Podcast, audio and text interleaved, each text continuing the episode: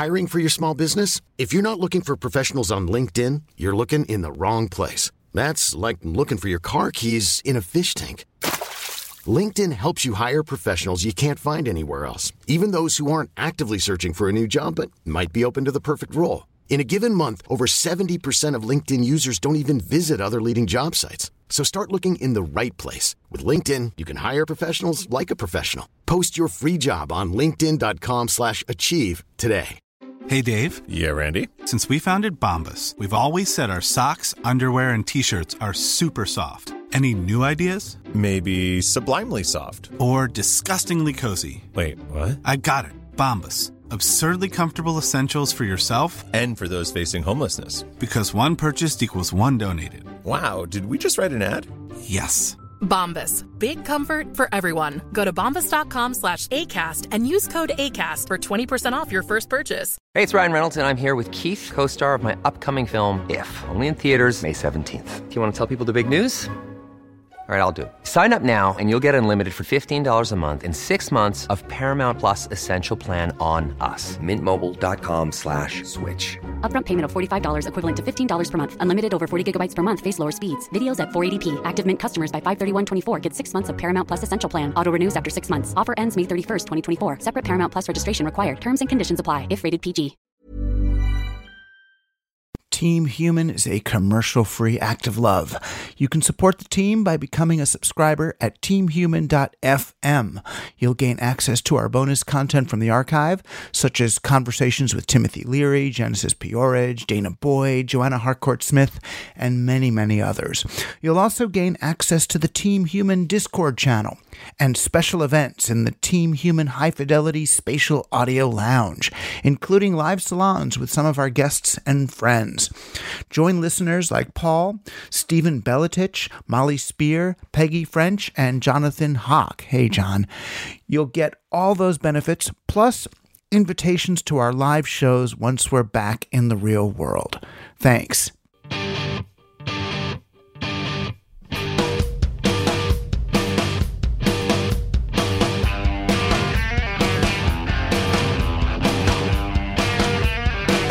You're on Team Human, conscious intervention in the machine. This is where we reveal the embedded codes and challenge the operating systems driving our society. All it takes to join Team Human is the ability to stand up and say that you're present, alive, autonomous, and willing to find the others.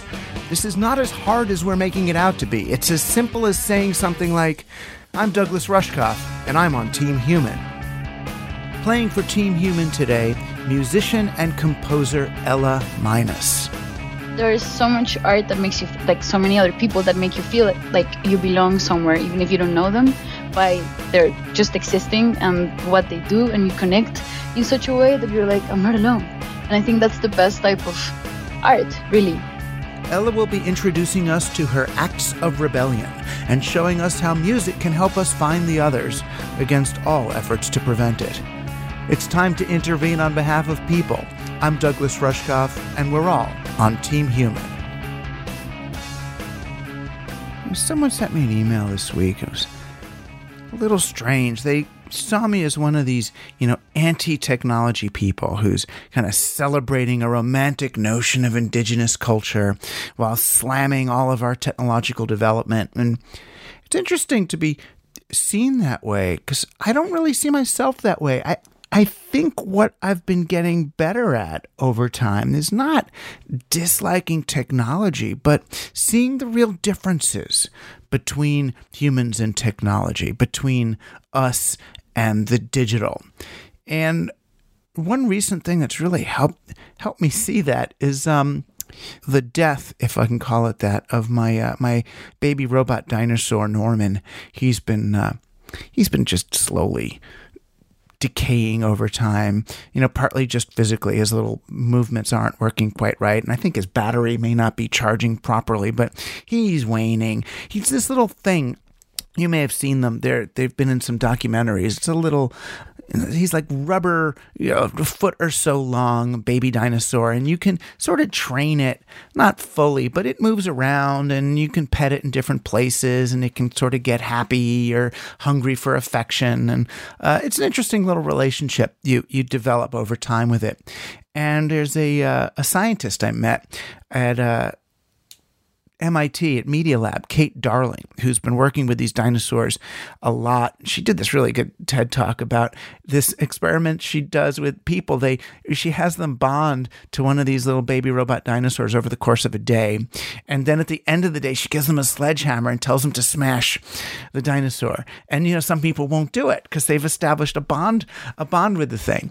And so yeah, I got a, a bond with him and then thought that, you know, as long as he's he's dying, little Norman, he would he would dedicate his his body to uh, to science so that she could use his parts either to fix other robots or maybe she could even just fix him and, and bring bring him back to life.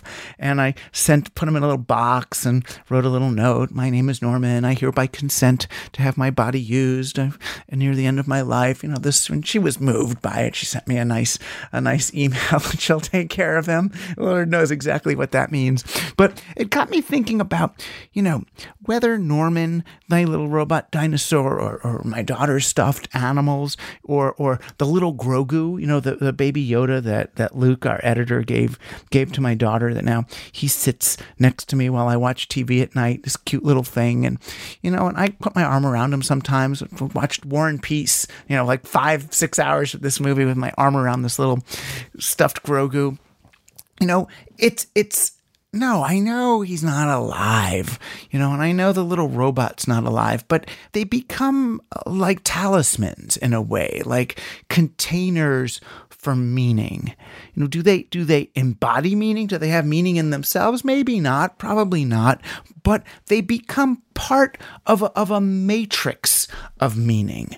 You know, it's it's a, a a, a, part of the constellation of meaning around us, a part of our world. You don't, you know, just smash a thing. It's got it's got potential energy in it. It's organized. It's organized by people and it has a history of, of the projected emotion and meaning and stuff. It's something. And I wonder sometimes, you know, what's the difference between the meaning I might project into a thing like that and the meaning that we believe we have ourselves. You know, when you when you talk to someone who's really, you know, an orthodox member of the the scientific community. I don't just mean scientists. I mean scientism. You know, the the where everything has a, a evidence a materialistic under, explanation for it. When you talk to them, they'll say, you know, that's all we're doing ourselves, that we're projecting meaning into each other or into ourselves, that, you know, that, that there is no internal consciousness as some source of meaning. There's just this illusion put on by our DNA to get us to keep our chromosomes going and that we're not really alive in the in the way that we want to think of ourselves. No more alive than than my little robot dinosaur Norman.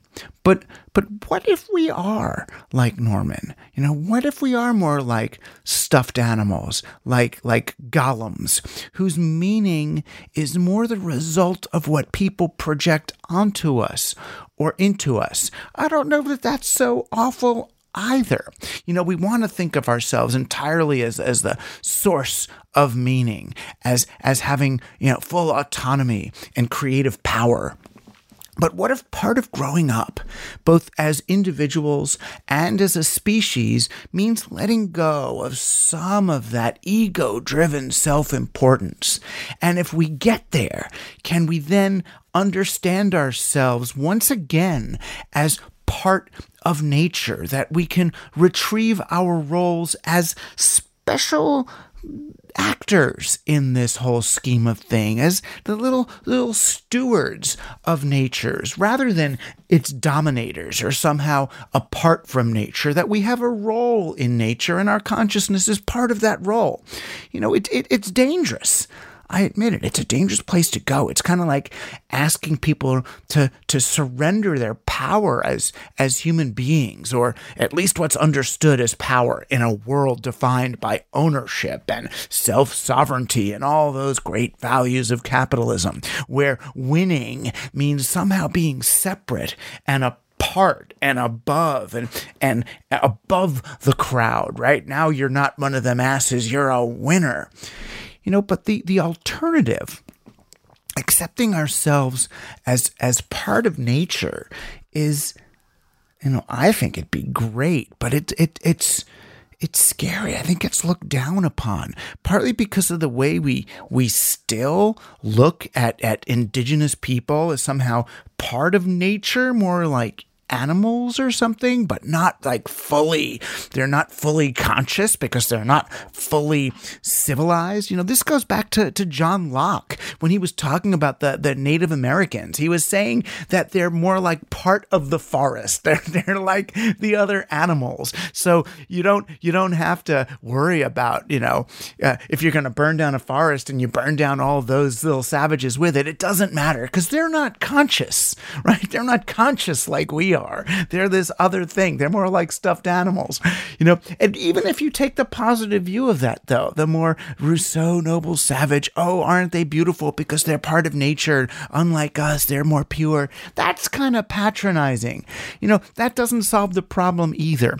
But I do think, I think robots finally help us parse that problem in a more effective way. It's like, you need the next medium in order to understand the value of the medium that you're in. So it's like uh, uh, painters didn't really understand the true value of painting until photography came along, because photography could create a more accurate, exact portrait of the person. So now painters have to think, well, wait a minute, what is it that we do that's truly special? And it's a whole other set of things about light and interpretation. And it's when you get impressionism and people saying, what can we do with painting that they don't do, that you can't do just with a photograph? I mean, I know photography can get artsy too and do other things, but it, it forced them to, to think about what is it that we do or uh, what the movies and television did to live theater. It's what, it's what spawned in the 1960s and 70s experimental theater and and the new relationship between the living actor and the audience and the fourth wall and the possibilities for kind of a pro- proto performance art. The next thing forces you to figure out, well, what are you? So robots, they're forcing us to reconsider what it means to be human, the same way that photography forced painters to understand what they're doing. And the only difference, the special thing I can think of that we regular biological humans have that, that the other ones don't, that the robots don't, is soul, is a moral sensibility, is all the stuff that the, the arch atheists will say don't exist that's all we got is the possibility that we live in a moral universe, that we have a conscience, that we have a sensibility, that we come from a place of meaning. And you could say it's not a real thing, that it's like the God delusion, some superstitious projection, like the projection I project into my little baby Yoda doll when he sits next to me. But that may be all we have. You know, robots, they're really good at the what. They're really good at the how. They're better than we are in all those ways. They're going to be smarter. They're going to be faster. They're going to be more productive, but they don't have the why. They don't have that. They don't have access to the why or to the right and the wrong. You know, and is that ability as projected as the soul of my little Grogu doll? Well, uh, on a certain level, I don't really care. I am fine for the majority or even all of my meaningfulness here in this universe to be a projection of other people projecting that into me. And I promise I will keep projecting that meaning onto you. If we've got nothing else, we've got each other no matter how marketized or mechanized or capitalized the world becomes, we humans together are the soul in the machine.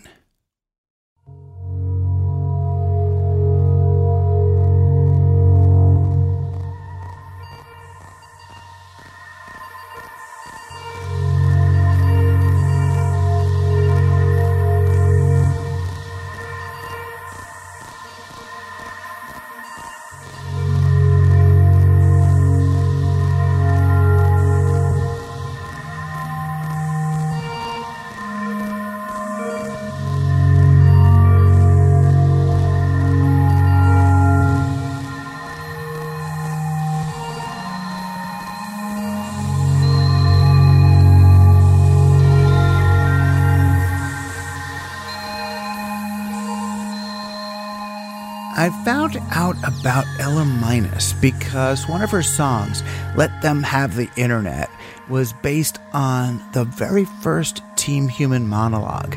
The idea was that we built the net as this safe space for the counterculture, but then the banks and the corporations all migrated online and colonized the whole thing. So if they're online, we can just retake the real world and let them have the internet.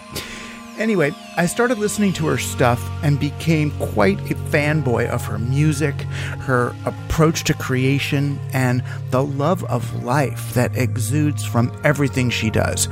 I'm delighted to bring her into the Team Human family. Actually, she was part of the Team Human family long before my invitation. And I hope you find what she's doing as inspiring as I do. Celebrating the release of her latest album, Acts of Rebellion, here's Ela Minus. So I always think these headphones are like the best for for just talking. Yeah, I should do that too. But Your uh, voice I sounds don't. great with that one.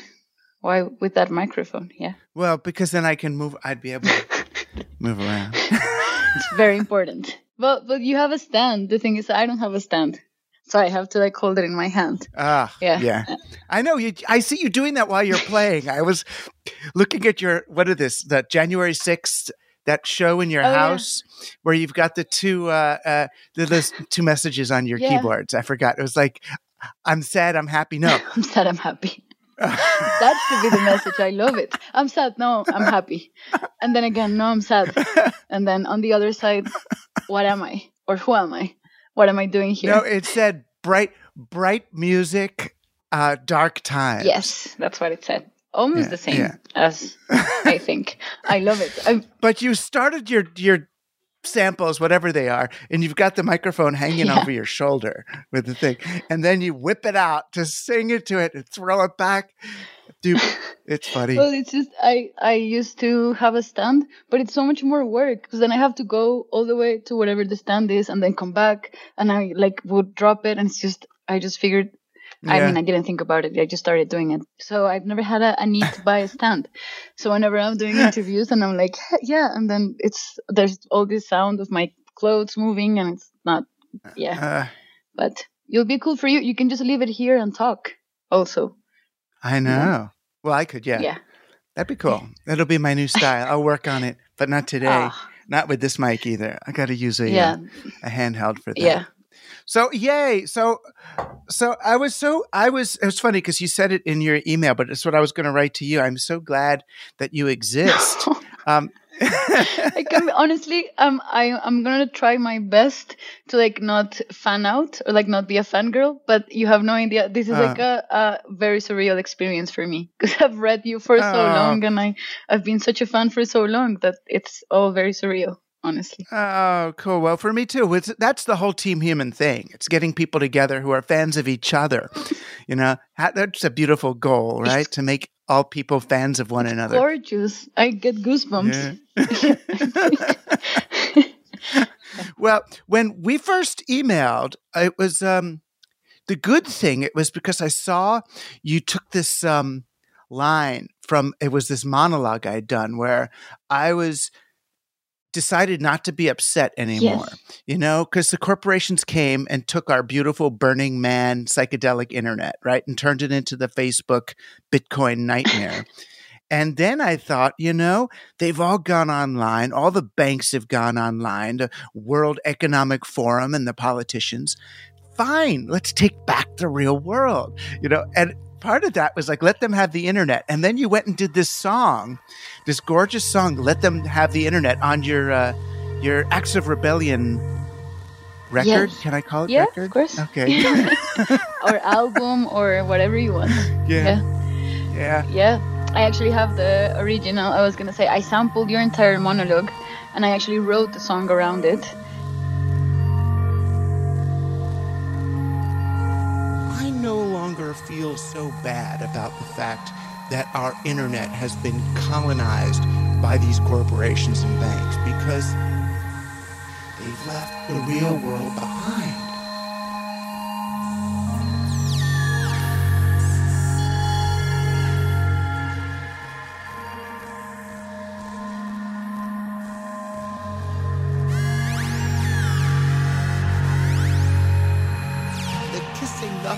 The looking, the touching, the five people sitting in a room and conspiring and breathing together.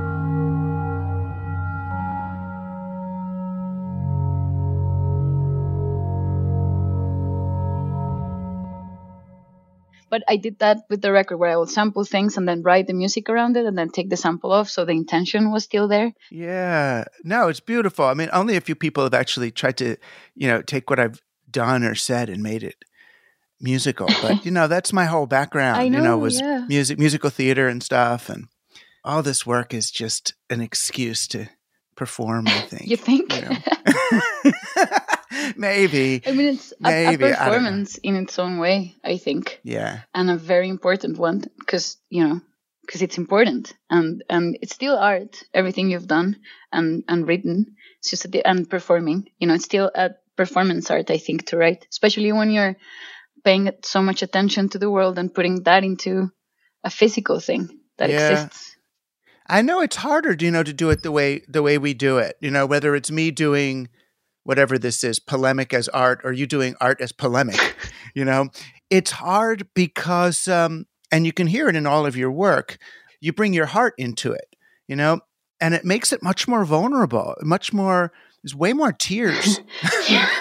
yes, way more. but what what would anything be without tears, right?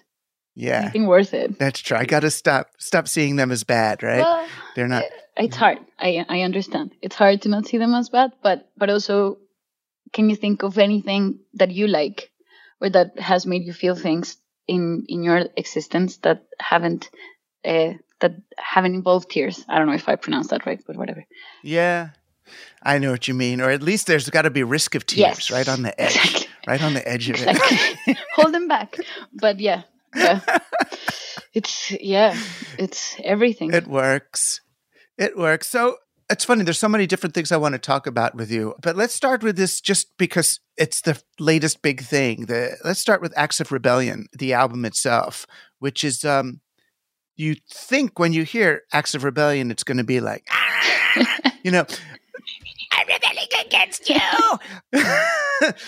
but it's not. It's a subtler, it's a subtler kind of rebellion, you know? Well, it's your lyric. They told us it was hard, but they were wrong. You know, they told us it was hard, but they were wrong. And that's that's your way, that's your version, I think, of of my kind of find the others that we can be accessible to each the, the weirdos, the the weird people who live in the liminal places and have strange thoughts. We can find each other. And it's not that bad. It's not that hard to recognize them. And fi- they acted like we're going to not, oh, you're going to be alone your whole life. You're going to be weird. You're gonna be crying in a corner of a dark room forever. Yeah. right. But we're here. We're out. There's other yeah, ones. yeah, exactly. Other, that that uh, whole thing of that you, I mean, you're find the others. Also, like I said, since there's so much art that makes you like so many other people that make you feel like you belong somewhere, even if you don't know them, by their just existing and what they do, and you connect in such a way that you're like, I'm not alone. And I think that's the best type of art, really. But then you said it literally find the others. And i was like oh my god. Yes. He's so right. There's something about also being being good at communicating and putting you know titles and and like good words into concepts that right. that change everything. So yeah find the others and here we are. We we, found it and here we are. I know because, you know, and I see the videos of you doing your work and you're a solo artist. yeah Right. Do you ever go out with a band or something? You don't. No, well, I came, I come from that background. So I grew up playing drums on punk bands. Well, on a punk band throughout my entire teenage years since we I started a band with my like best friends from primary school, I guess, when we Uh-huh. were like 11, and then we Oh. we stayed with that band until um we were 19, and we all like wanted to go to college, and actually we would have stayed together, but only two of us got into the college we wanted, and then the other didn't, and I was like, "Fuck college! I'm not going to school. I'll keep the band." But then the other Yeah. guy was like, "Fuck you guys! I'm going to school." Right. So the other guy got into Berklee also. yeah, he did. So Yeah, you and he went all the way to Boston. Yes, and that's where I moved to the states and uh, went to uh, Berklee and lived in Boston. And again, there was it was all my experience of music and, and life and art was always uh, a group thing, always bands. And in Berklee, it was jazz ensembles, and then I made more bands, and it was always a, a communal thing. But then I actually didn't want to do this solo project as a. I wasn't like I'm gonna do this by myself. I was just Yeah. bored one day. Well, not like for a period of time. And I was turning 25 and I was like, what am I doing with my life? And this can't be it. You know, I was happy, but I was like, Yeah. what now? Like I can't. And and so this solo project was sort of an experiment. Like I've never done anything on my own. And I'm I've I think so much about community and as a drummer too is so interesting because you're always supporting others. It's not about you. It's about like what you can do for other people. And I love that. But it was just like, what can I do by myself now? And it's been I don't think I've ever connected more with other humans as I have doing this thing by myself. It's been really interesting. is it is interesting that you know I think about it because you know when I see the pictures of you in the apartment just making the music, it reminds me of what it's like for me being a writer. You know, and I did the writing. I wanted to connect to people and all that, but then I end up sitting in here alone so many hours. You know, and it's it's really and then you know and then i say i'm not going to do another book. I'm not doing it again. I can't do it. And then some other book thing like i'm doing another fucking book again. But i keep telling myself i it because it's painful. It's like I, I almost have to strap my wrists to the desk and don't leave and don't party and don't Yeah. you know. It's it's I I understand and I'm actually kind of going through the same thing right now because I'm thinking of making a second album, and I'm like maybe you know I'm in Mexico right now and I only came here for a week to make a video, but my best friend from from preschool too. I apparently have a lot of friends that I've had forever. now that I say it out loud, but you know obviously we've been locked down. I haven't really seen friends in so long, and I came here and I saw her and I was like this is amazing. This is life again. And I, my friend, my other friend borrowed this apartment and it's like sunny here. And I've been thinking, well, like maybe I can stay here and, and write here and see my friend and like go out to dinner every once in a while. But I've been here for three weeks and I have not been able to write one song. So in my mind, I'm like, maybe that's, you know, what you were saying, like the, that experience of being alone and tie, tying your wrist to the desk and like not going out. And that is the only way. But I've also found that find having friends that understand that and do the same helps even if you only talk about it and like i understand what you're saying and i'm like oh, yeah man it's the only way to do it i think that helps a lot yeah and life you know you go in and out so yeah you'll be alone for a few months and then work on something and then come out. And when you're out with other people, you can't feel bad about not getting the work done because that's the other, you're feeding and you're germinating ideas. And, yeah you know. I decided exactly, it cycles. You know, people always ask me, how do you deal with writer's block? And I was like, by not believing in it. There's not, there's times I'm writing and times I I'm not that. writing, you know? i love that by Right. not believing in it wow, i love it yeah I'm just not writing, right? yeah It's- I'm not you're doing blocked. something else Yeah. yeah You know, it's like a constipation or something. It's not like there's some piece of poop sitting there that needs to come out. It's like, no, it's yeah it will eventually it will. Yeah. Right. It's like Yeah. like not giving birth to babies all the time, right? You gotta still, you know, make the baby. You gotta grow it. You know, it's of like course you have to do alone. a bunch of other things exactly and also why be patient with existence you know Yeah. you should tell that person that also Yeah. yeah Yeah. It's funny that about loneliness, you know, you've got I'm sure people have commented on it. You know this song in the uh it's in the new record. I forgot what it's called. uh, Um, dominique, Dominique. probably Yeah, Dominique. And she starts like, I woke up at 7 p.m. My brain feels like it's going to break. I haven't seen anyone in a couple of days. And I'm thinking, you know, I think you say, like, I'm afraid I forgot um, something. I'm afraid I gotta talk to anyone that's not myself. And I was like, oh, this is a COVID song. And it's like written before COVID happened. yeah Today,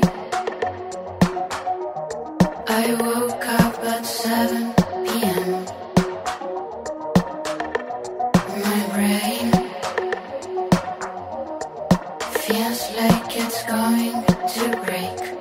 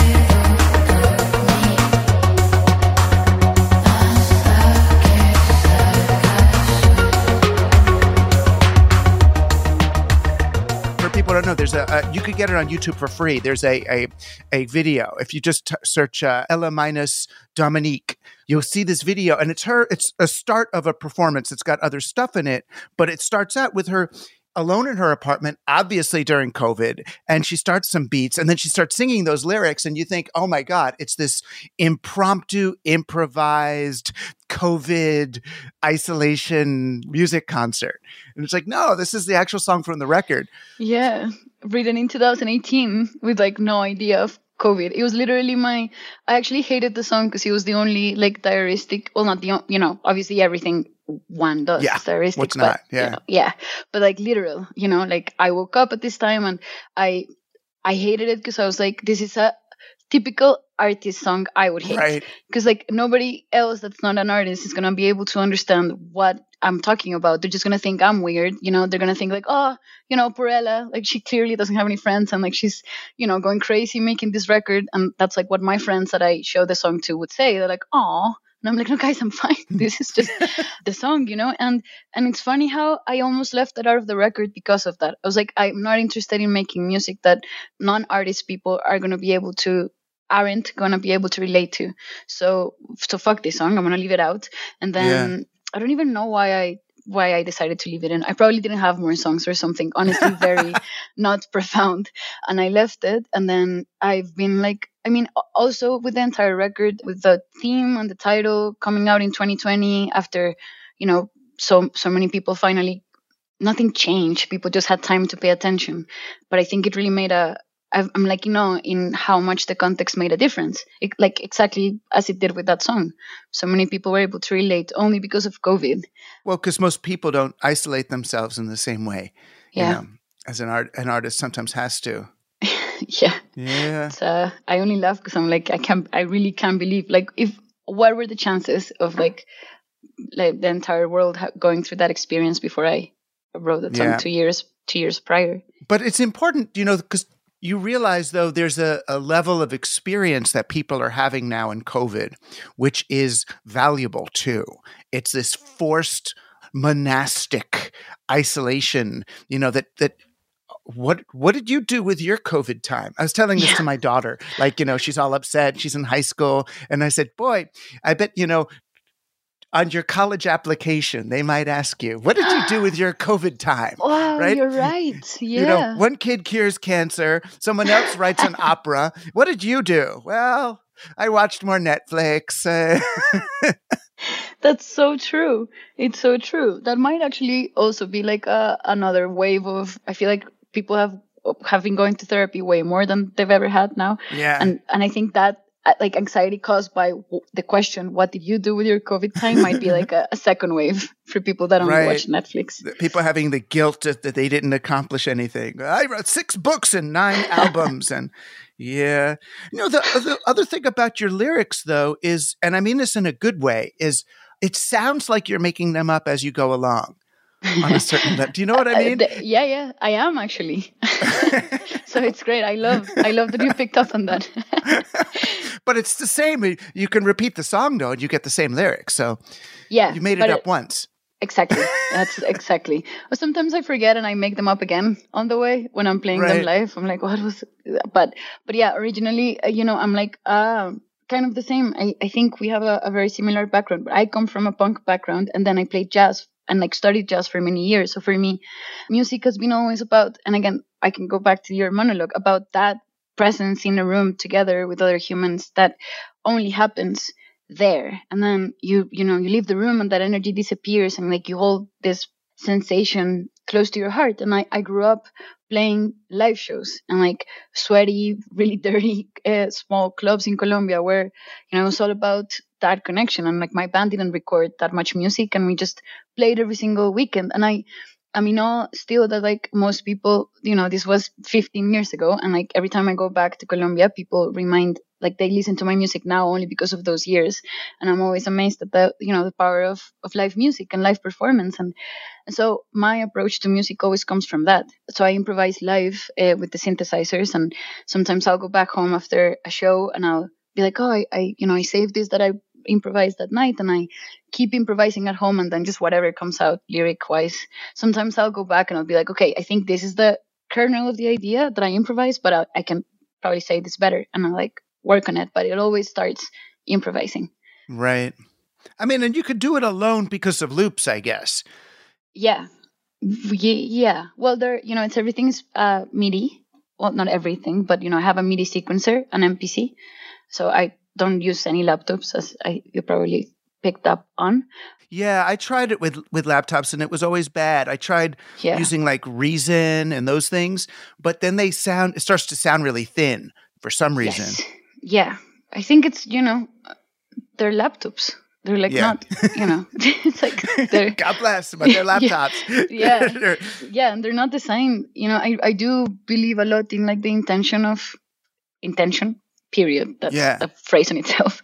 and like the, the, you know, when you make something, especially a, an object designed to make other things like a laptop or like an instrument, then the intention that whoever is designing them has, I really believe it makes a difference. And so a laptop is not, eh, you know, probably someone somewhere was like thinking of someone making music, you know, when they program Reason, but that's about it. Like laptops don't, don't inspire me to make music; they inspire me to do other things. So I started getting into physical synthesizers, and I have this um, Akai MPC, which is like a, an old sampler, but it's also a MIDI sequencer. So I play my song on the MPC and record the MIDI, and then I I would loop that and keep improvising over it, and and I'll do that for every section of of the song. Yeah, it's funny. I mean, I used to have all these analog synthesizers and then eventually got whatever the digital thing, DX7, whatever it was back then, the Yamaha something. And uh, something was different for me about it. I mean, I'm wondering if you, I mean, you're a person with such soul, right? Such heart, such physical, realized, you know, you're, you're in space. And you wouldn't normally think of somebody as embodied as you going into digital music as opposed to having a, a lute and a leather drum and a you know you would think it'd just be like organic sounds. Yeah. but your synthesizers don't sound so digital to me. They sound i mean and maybe are they are they like making sine waves and sawtooth waves like old analog synths? They yeah, are. yeah, they are. Yeah, they are old analog synths for the most part. The only polyphonic synth I have is a Juno, which is also old. Yeah, everything is analog. And I, you know, again, I, I'll go back to the intention thing because my main intention when I started this project, which I never thought, you know, it was a game for me. It was like a very personal game. I was like, how can I make electronic music more human? Because hmm. I was frustrated of going to shows. You know, I love the sound of synths so Yeah. much and you know, the aesthetic of synthetic sound and, and what electricity can do. And it, precisely the opposite of what you said with laptops. It's so thick and also Yeah. so the spectrum is so much bigger. So I love it, but then I started getting like not even frustrated. Let's be honest, heartbroken at yeah electronic shows because you know because they sounded like soulless and cold and i wasn't feeling anything and i saw the potential of what could be made and i wasn't hearing it from anybody else and it's not like i thought oh i can make it i was just like maybe how can like maybe it's really hard and that's why nobody else is doing it but how can i make electronic music more human because it's just Right. another new instrument electronic music and synthesizers aren't replacing anything. You know, there's this notion of like you have to like try to Right. make organic sounds, and it's like no, it's a new thing. And how can we make this new thing human? Right. Or play with it. Let it interact with humans. Like even Yeah. when um when Cher took the uh you know the auto tune and did that song. And you Yeah, believe me. Yeah, and it's like, okay, at least, you know, you're not hiding. It's not Ariana hiding her pitch in a thing. It's Cher making love inside the computer, you know? Exactly. And it's like, okay, I'll go I'll go for that.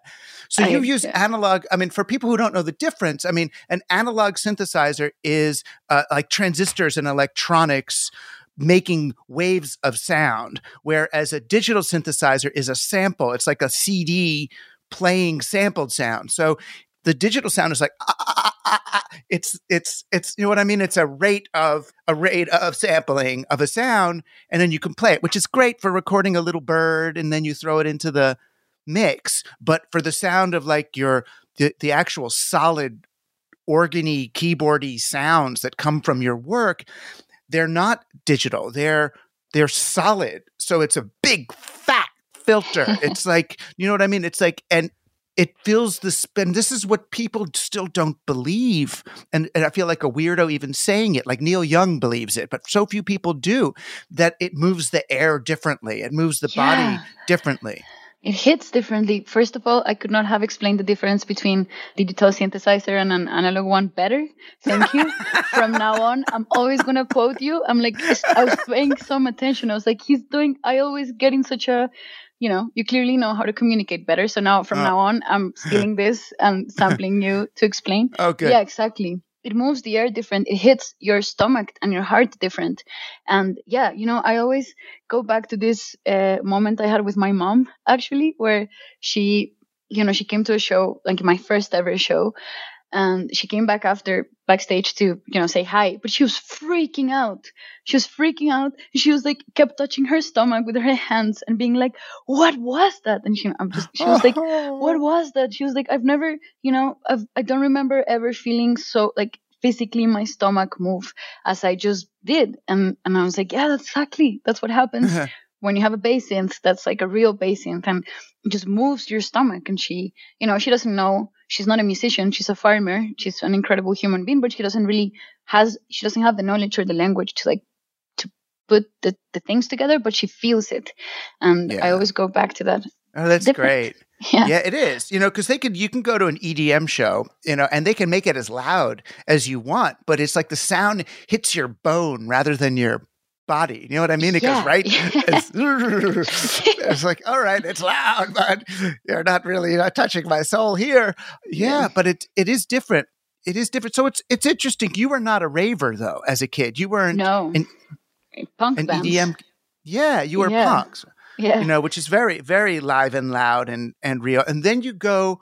Did you know about like music theory before you went to Berklee? No, You didn't? nothing. I almost failed like my first two semesters because I was like, what, uh, I, you know, first of all, I don't know anything, but second of all, what, what, why is artistic academy academy so fucked that you like you're supposed to know this shit when you get to school to learn the stuff, you know? It's like they assume you know everything and they just like test you on it, but Ugh. I, I, I didn't know anything.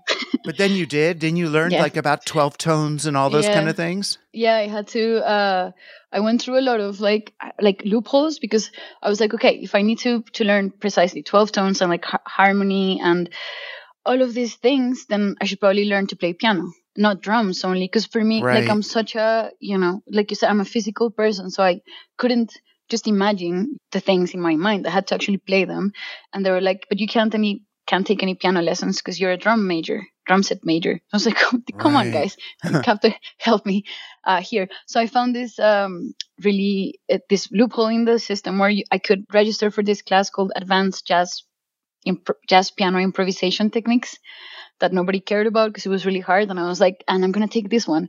So Uh-huh. I, I uh, yeah, I learned to play piano, and that's how I I taught myself really. And then I just took the tests. But yeah, but I'm actually thankful because obviously now I you know I write everything on a keyboard. Do you find that there's is there theory in your music? Does that come to the fore? Are you like, oh, I'm going to go to a flat, going to go to a Oh. flat fifth now and a diminished seventh? Never. never, never, ever, ever. Sometimes I'll press the wrong key and I'm like, that sounds cool. Let's leave that in there. Right. sounds cool. But never, I'm never like minor third or no, you know, ever actually. It only comes up in conversations. really? But is it internalized on some level what you went through there? I think so. I think, you know, I think more than anything, I mean, probably, of course. Yeah. It's like, you know, your ear, like uh, muscle memory. That's still your ear.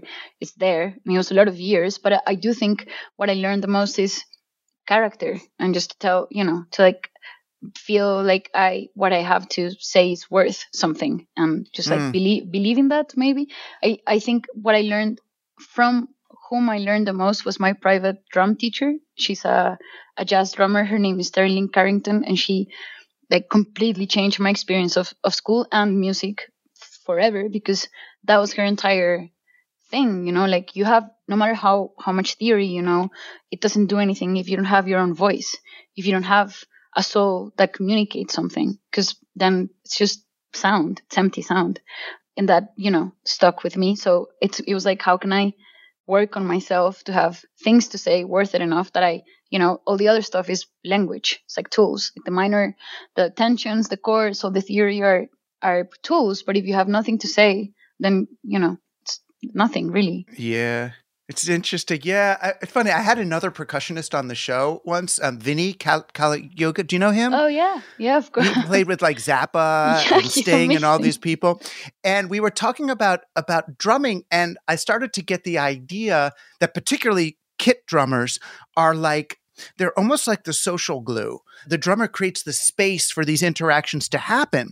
And he kept saying how when it happens it happens and you can't recreate this thing and he talks about these moments like oh yeah we were with, we were in a session with carly simon and or joni mitchell and pat Metheny and me and this and this thing happened and then we kept trying to redo it and i just finally said we're never gonna that was it.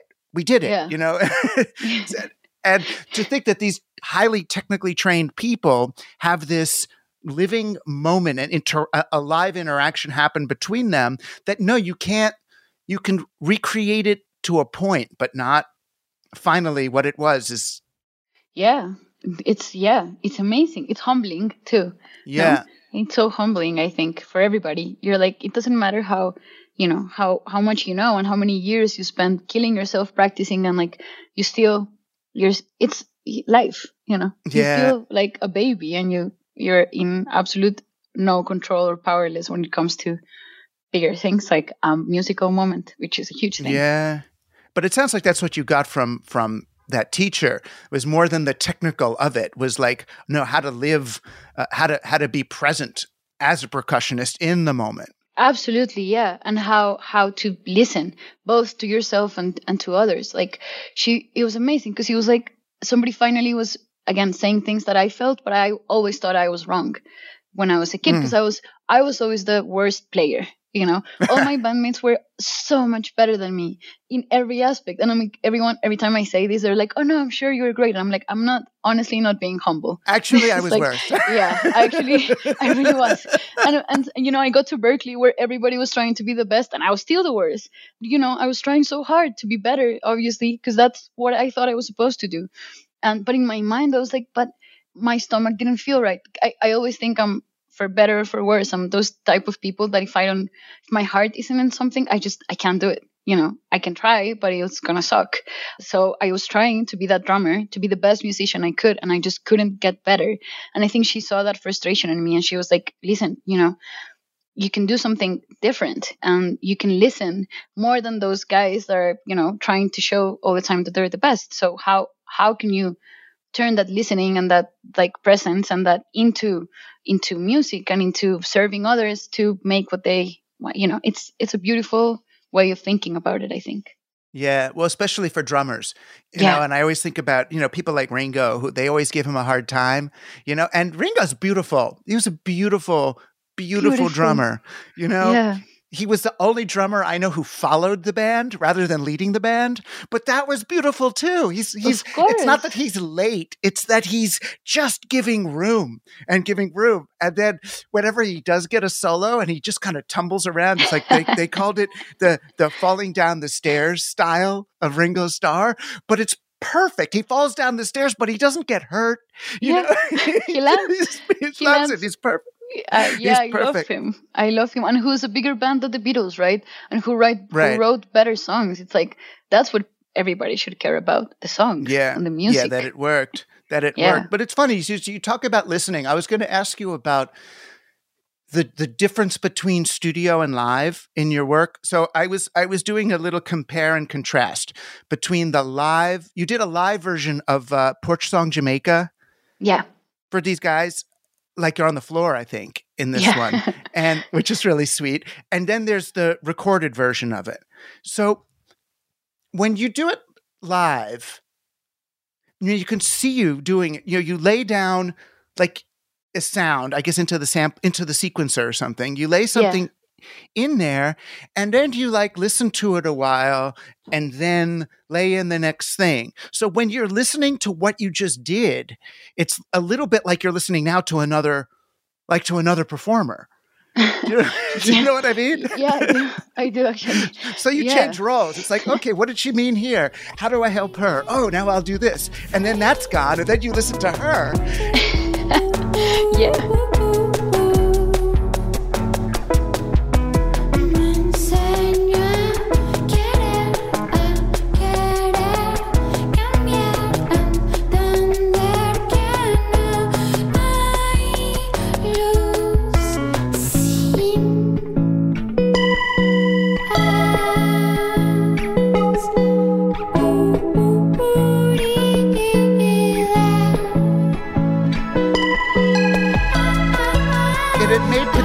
Sense in the live in the live version of it because you can see you're gonna build onto it. But then it sounds similar to, but not the same Yeah, as the I real mean- one. You know? yeah, it's a, again. You put it in, in in better words that I could, but I'm gonna try my best. You know, for for a while, again, I grew up and like built my life and my identity and everything around being a, a player. Like I don't care about recording. Like you know, this also in my generation there was this thing where laptops were becoming like a, a like we all start. I didn't grow up owning a laptop, but I got my first laptop when I was like I don't know, maybe 16 or something. Like, and, and I was like, Mm. oh my God, I can make anything now. But I, I already had a band and I had already been, you know, making things in a different way. But so we grew up with this like sense, like this sense that we had to do as artists everything. Like we have to learn how to produce, we have to learn how to record. And I was like, well, I don't want to do that. I only want to play drums. Like I don't, you know, somebody else should do that. It's like such a different art form and such a different part of your brain when you're listening back and like you said, like thinking like what did she mean here and like how does this translate into into waveforms that are digital and are like I was never interested in that. It feels immature in a way that we're treating them as the same art. Like, come Mm. on, guys! I feel like in 50 years, people are gonna be like, "Can you believe that drummers had to learn how to record? That's crazy! Like, there should be a different school, a different everything for Yeah, but there'll be just as many people saying, "Do you know drummers today? They don't even have to learn how to record." Know? the kids today. yeah, I think that's what ha- what's happening now. But I feel like that kid. Actually, they were like, "Oh my god, you're a drummer that doesn't know how to record," and I was like, "Come on, guys!" Like, anyway, so that's what I wanted to do. But then I, you know, I, I started doing this electronic thing, and I loved it live. That's what all I wanted to do was play live. Mm. But then I was like, well, I guess you know, I guess people need to hear the songs in their house for them to go to the show and people Right. need to you know bookers need to know that i you know hear a song to be able to know what they're booking Right. And you got to have merch. You got to have merch to sell. Yeah. yeah so i was like honestly it was just a, a very practical thing. I was like i guess i have to learn how to record so i can go and play the shows. And and it was interesting because i was like the same thought process like how can i make this my own? Because i know i'm not going to be the best at recording. Like i just Mm. because i don't care. So how do i make this special? So i started doing all these experiments of like i'm not going to do a multi-track. I'm only going to do the stereo out and i'm going to play it live a million times and then I, i'll choose the best take Wow. so like my first EP, like the Jamaica, is I recorded it like that, except for the vocals because I was not a singer. I'm not still not a singer, obviously. Mm. So I was really out of tune, and he was like, maybe I'll do the, you know, that's the only thing I did overdubs. But I yeah, I did um stereo, and then I started feeling like even though it didn't sound as pro or as big, it was still like interesting. It felt different because of the analog synths because I wasn't doing anything in the laptop except like recording in. Yeah, so uh, through the years, and I think I, obviously the best job I've done so far has been the record that I did completely in my apartment by myself. And now people are like, they're like, oh, you finally got a producer. I was like, no, I didn't. I just got better with time. what I was obsessed with for years was like, how can I blend the two worlds together? You know, the live world with the recorded world and like bring them as close as possible because people were even more before going to my shows and loving them, but then they went to Spotify or whatever and they're like, this doesn't sound at all like what she played. Mm. And I kept getting those comments and people were like, you're great live, but. And Mm. so I was like, okay, I guess I have to get better. I was like, this is another challenge. How can I like make it seem similar? So I still play live, but it's freer in in the live performance. I try to be more concise in the recordings, and like I edit myself. Like I, you know, play shorter things, and I- I already have played the song many times live when I'm recording them. So I'm already like going like fast forward. Like okay, I already know this is what's gonna happen now, so it's just cut to the chase. right. But still, even even though I try to play them similar to the record, every time I play live, I just like I lose myself. So I'm like improvising, and the song lasts longer, and then I throw in more samples of stuff that's not Yeah. recorded. And But it's cool because in the recorded ones you can cheat, though. You Yeah. know, I mean, not cheat, but you know what I mean. It's like in a live because I played some with um with uh, Psychic TV, Genesis P-Orridge, trying to do keyboards, and I ended up with like three keyboards and my laptop, but still there's there's like the seventh sound, and it's like, how am I going to get that other sound? Like, can I get a pedal to switch this because I got my hands are occupied or hit my my nose and you know, trying to plan out how to get the sounds all in there. If you're recording, you could just kind of stop and lay it in later or do something. But for you, it's almost the opposite. It's almost like the limitation of, but you do, you seem so relaxed about, I guess because you're just experienced with it. You know, you're so relaxed. You're not like, oh, how am I going to, I'm going to have to find a new sample to get it in there. And it's just Yeah. everything's there. well, yeah, but it is in- interesting you mention your own experience because that's actually something that I experienced as a drummer. You know, people were every time more and more adding more and more stuff layers and layers of stuff to the recording versions because there were no limits and Right. you know so they're like oh well this sounds bad so let's add like four other synths and then every time i was getting hired as a drummer for tours and stuff and they would like send me these like gigs and gigs of samples for me to like put on those sam- sampler things and they're like vocals recordings and i'm like how I don't have enough hands for this, plus the beat, Yeah. you know? So why? And in my mind, again, I was like, this doesn't make any sense because people are like doing it the other way, I think. You know, from when you, again, come from punk and jazz, you're like, the band is four players and each one has an instrument and that's it. That's like what you record. What the band can play live is what you record. You're trying to record Yeah. this moment in time of these people making this thing. And, and when you, do it the other way when you're recording and, and just adding and adding and adding it's fine if you only want to be a, a recording artist but once you you know you, you try to translate that to the live it's like well get 10 players because there's 10 tracks but it's Right. so so again for, for me on this project i was like that's actually one of the reasons why i named the album acts of rebellion because going back to that because i Yeah. rea- realized ironically is it was a very very personal title for me because i realized most of my life i've done things only because people were doing the opposite which was kind of embarrassing to to like see that on myself It's But- great though because it brings a continuity to the work, though. You know, which makes it sound more. I mean, not not in in style, but it's like um, I think about like Emerson, Lake, and Palmer or something with one guy with like he's got maybe a rack of synths, but he has to play them all himself. You know, or Alan Parsons Project or somebody compared with you know Trent Reznor, who you Yeah. know is going into a barn and has thirty six tracks, and he's going to fill every single one of them with thirty six other tracks. You know and it's beautiful. It's a beautiful thing what he does. It's just Yeah. it's a different thing. It's not exactly exactly and i was obsessed with that you know i was like how can i only like i'm only going to use the synths i have i'm not going to overdub anything i can't play and that's when i when i play i'm so relaxed because i'm like i already did this i just like the stereo out was going into my laptop and now the stereo out is going into a PA. But I already did this exactly Right. the same. And I'm I'm I never record things that I I can't play live. Like I just know. And I have one bass synth and that's the synth I use for all basses always forever. I have one one melody synth and I I see it as a band. I'm like, you know, these are my bandmates. I'm like I'm Mm. not to like hire another bass player for this song. Fuck that. Like you No, it's your it. family. yeah, Yeah. exactly. And so, and so yeah, that's why I'm like relaxed because I already, you know, that's everything that I recorded is is in there. So I just have to Yeah. play it again. I know. That's why I stick with the with the 26 letters of the alphabet when I write my books. I haven't brought in any others. It's these ones it's all that good. must take that must take so much so much commitment for you to do that. You know, Oh, it's weight off my shoulders. I don't have to worry about learning new letters. It's all good. so, do you stay alive completely from music now? Uh, yeah, surprisingly. Uh, I mean, I was incredibly lucky that the you know I was I was staying alive completely out of live shows, but also because I was touring a lot as a drummer, and that actually brought in kind of more money because I didn't have expenses when you do that. But it was not like you know for the past five years I haven't stopped touring for a second, and then like you know I, I do feel very lucky of the coincidence that I signed for the first time a record deal with a, a label for this record after it was done. They like you know, they saw, they heard it and they- they're like, we want to sign it. And I got the advance right before COVID.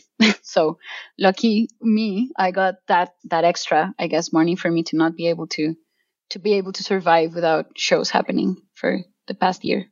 What's the difference for a musician for to have a label and not these days? In my opinion, I Yeah. just have more, more friends now, to be honest. I just, I just, I just get to meet these cool people that are my friends now, and I get to work with them and talk with them every day. Right. and that's the only reason why I signed. Because I was, I never wanted to work with a label. I was like, I don't see the point. Like you, I was like, what is the real difference in this? I don't get it. Well, these days, because they make you do your own promotion, they do your own, you do your own distribution, you do your own tour. It's like, what are they? Yeah. If they give you cash, I guess that's good. You yeah, know, no, I mean- well, mine does my dis- distribution and my promo, and Oh, like they they, actually, yeah, they do. It's a it's a big one, I guess, one of the biggest indie ones, but they do a lot. To be honest, like even before I signed, I was like, let's go and meet meet them, you know. And it was a very organic thing because one of my closest friends really wanted to work with me, and she was an A and R at a different label, but then she got tired of labels, but loved my record, and she was like, I'm gonna find a label to work on so I can sign you, mm-hmm. so we can work on this together. So you know, it was already like a very friendly thing like a community thing for me. And then I went in and met the other friends that are my friends now, the other people that were at the label for the first meeting. I sat down and I was like, I honestly don't care what the deal is. If I get to work with these people and make things with them, I, I want to do it because I just felt it in my stomach. I was like, these are good humans like me, and they're Yeah. weirdos, and they they're gonna understand what I want to do. So whatever the deal is, I'm just gonna sign. But Yeah. after you know it's been a, a year and the record came out and all of this and i actually you know I, I i've seen and they do they do a lot i don't think my record would have gotten to a lot of people if it wasn't because i'm working with them it's been interesting and then now you're making another one, or you're supposed to be. yeah i'm trying yeah i want to i'm not trying i want to i really want to that's more than anything what is happening It's hard to know. How do I even say it? Your music is such that the mood I'm in when I listen to the music is reflected back by the music. So if I'm pissed off, your music sounds mad to me. If I'm dreamy, the music sounds dreamy. And most of the time, the music just sounds kind of uh, creative but alone, which is the main way that I am creative but alone, which is fine. But but uh, I wonder. It's hard to tell from your music how you feel about our fate as like a species, you know, team human and all. And I understand what you want for us because you want so much of the same things that I want people to connect and just fucking get over their bullshit and realize, you know, we are all we have and the weird liminal space between us and the misunderstandings are the understandings and all that. I get that from your work, but I can't tell whether I should be hopeful or not about our future. Wow. Wow.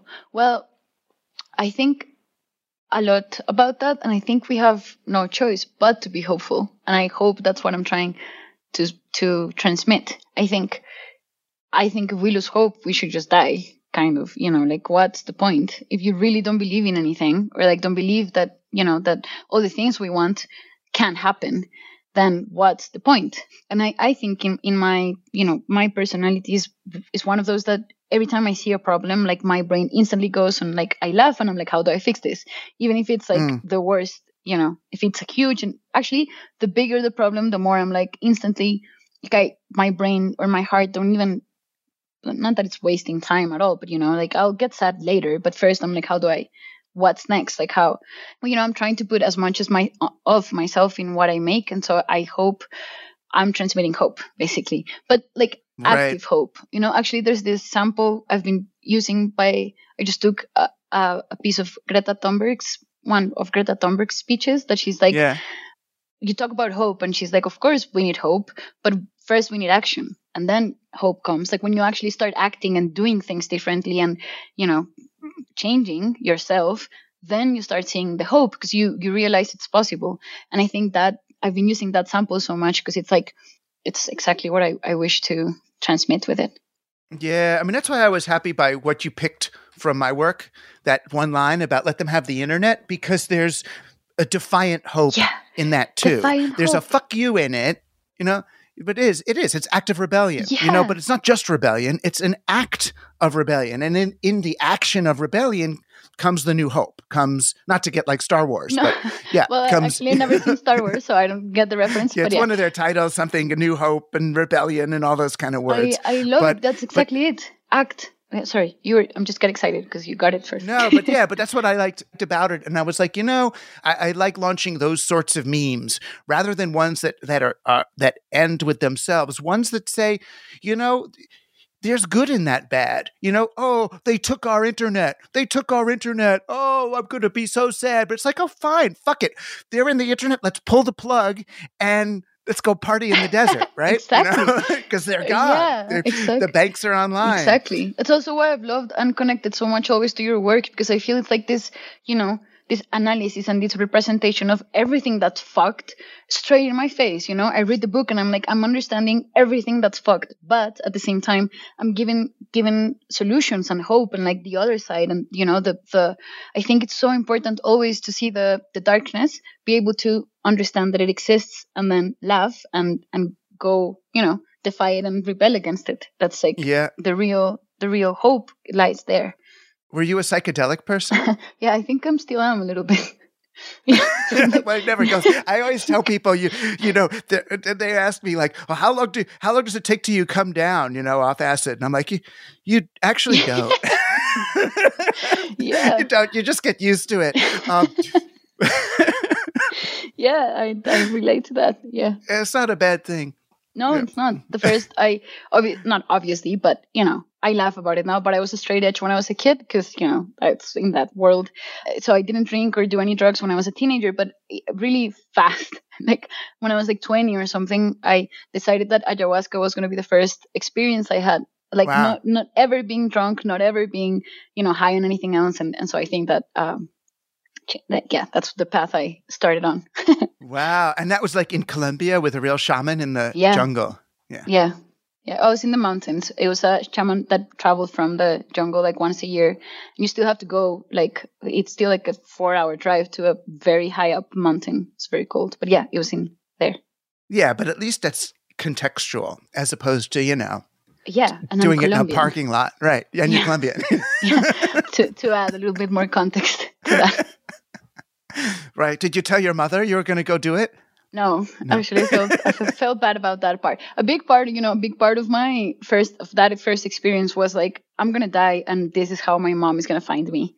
You know, I told her I was like, yeah, just not get dark in there, but I was like, I can't believe I didn't tell her, and I'm definitely dying here, and she's, it, yeah, one thing you know not to be sad not to be not to end end this on sadness but you know um when i first reached out with the email and we were talking about getting together or doing a show you had said that um a friend of yours had just uh died of cancer yeah, it's yeah, yeah, and i was wondering if you wanted to share anything about that because you know i had had a friend die just at the same yeah, yeah, the same moment it was crazy for me also to read your email in that moment because I was like, wow, this is a.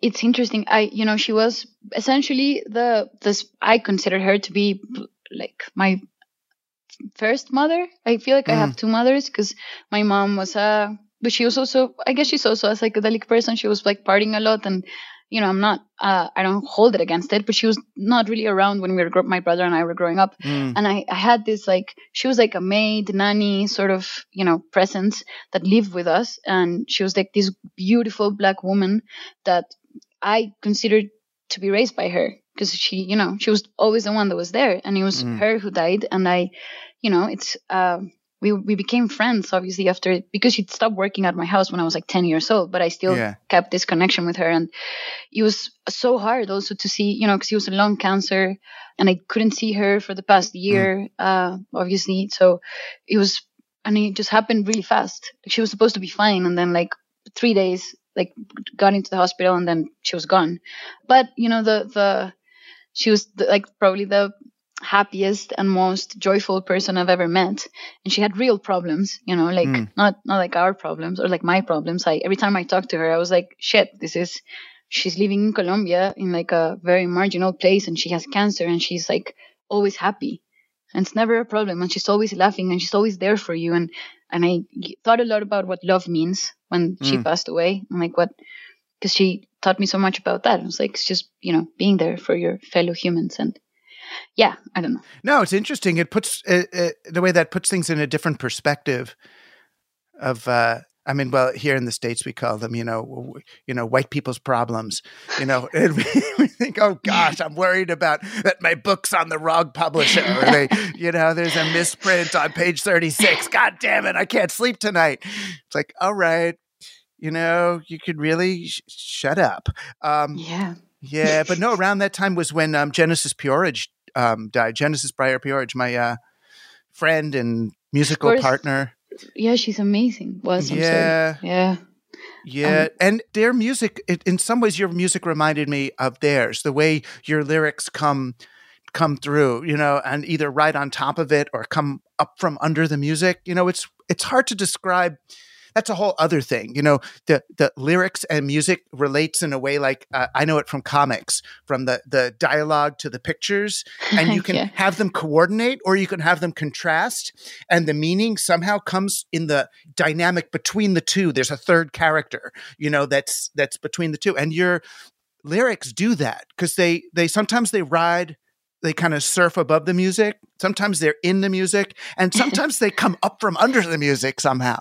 And it's like, it's really fun. It's really fun. But Genesis did that. That's what what Genesis P-Orridge did. Was these sometimes sometimes they'd come with these poems that just like narration on top of the music, and sometimes it's like from right under it, like we're responding to the lyric. And I heard that that variation in in that in that. And sometimes in the same song, you'll switch. You know, Yeah. yeah. I'm like yeah but it's it's amazing that you say that because you know i i listen to their music a lot. So Yeah. that's probably a direct influence in there that i've never noticed until you pointed it out. And the comic comic analogy was perfect. I was like oh my god i, I hear it. Uh yeah but i mean their music was a huge influence. My sister actually showed showed it to me and i many years ago and i was like first i didn't get it because i was too young i think. Or i don't know but but then i was like fuck this is amazing yeah. yeah. So it means Yeah. a lot. I hope I can keep some of some of it alive on what I'm making. Yeah, I think you are. I want to play uh, Porch Song Jamaica uh, while we're talking here. And I want to get up to this moment where the song changes.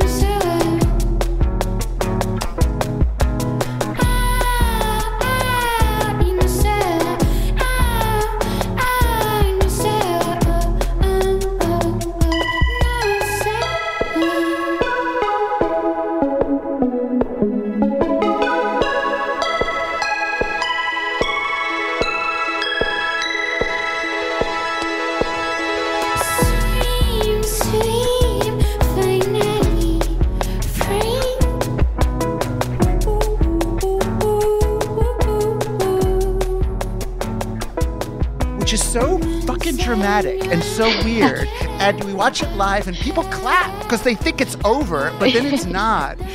What why? I guess the, the easy question to ask as people listen to something like this is why is this not two songs? Why? yeah, well, no, actually, it actually is two songs, but I never, you know, I I never stop when I'm performing live. I never like end the song and then start a new one. I think it's because I'm too shy. So the like idea of having to speak in between songs like freaks me out. So I always just keep playing forever. Um, but it's been interesting because actually in those in betweens, like in that dramatic, you know, inter- in interlude, I guess when Yeah. I between Porch Song and Jamaica, I was like, th- those moments is where all my music comes from after because I'll I'll play a show and I have you know I'm playing whatever six songs and I'll do that. I'll, I'll leave empty empty loops on the MPC that I can improvise and I have to think how to like harmonically connect them and I improvise that part and how to like change the tempo and I'll do all the things to get from one song to the other. And then always those things are that I what I save from the live show and then I go back home and I start writing on top of ah. them. It's so funny. Because for me, what I took from it, it's just funny just to you hear one audience person. What I took from that was that there's um there's no death.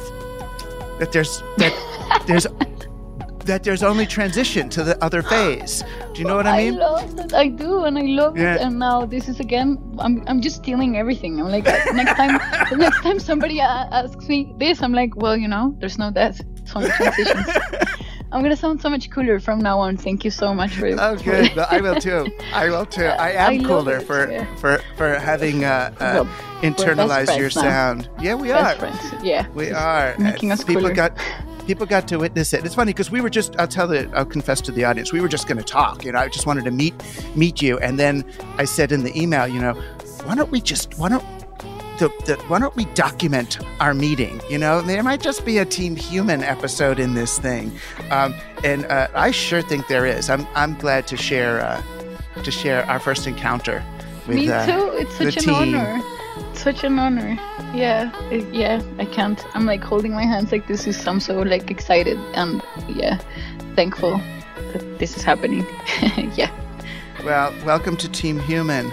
You've been on it a long time, I have a feeling. I have been. Thank you.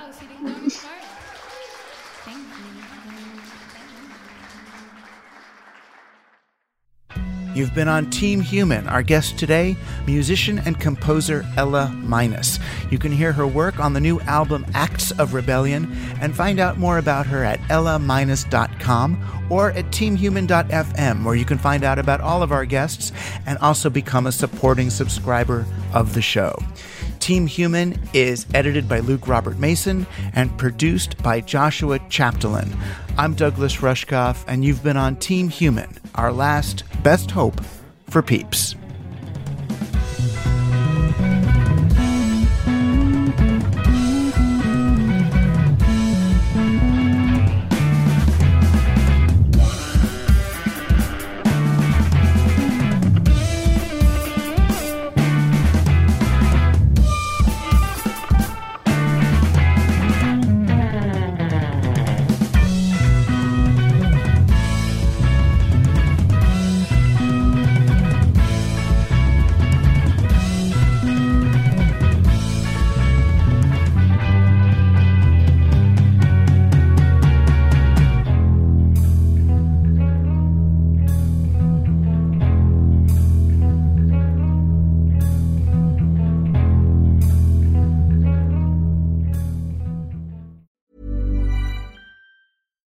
Catch yourself eating the same flavorless dinner three days in a row?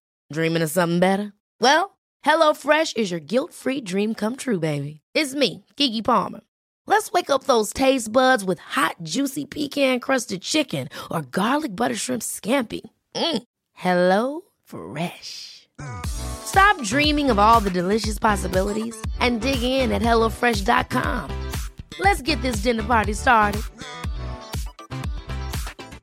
Hi, I'm Daniel, founder of Pretty Litter. Did you know cats tend to hide symptoms of sickness and pain? I learned this the hard way after losing my cat, Gingy. So I created Pretty Litter, a health monitoring litter that helps detect early signs of illness by changing colors, saving you money and potentially your cat's life. Pretty Litter is veterinarian developed, and it's the easiest way to keep tabs on your fur baby's health right at home. Go to prettylitter.com and use code ACAST for 20% off your first order and a free cat toy. Terms and conditions apply. See site for details.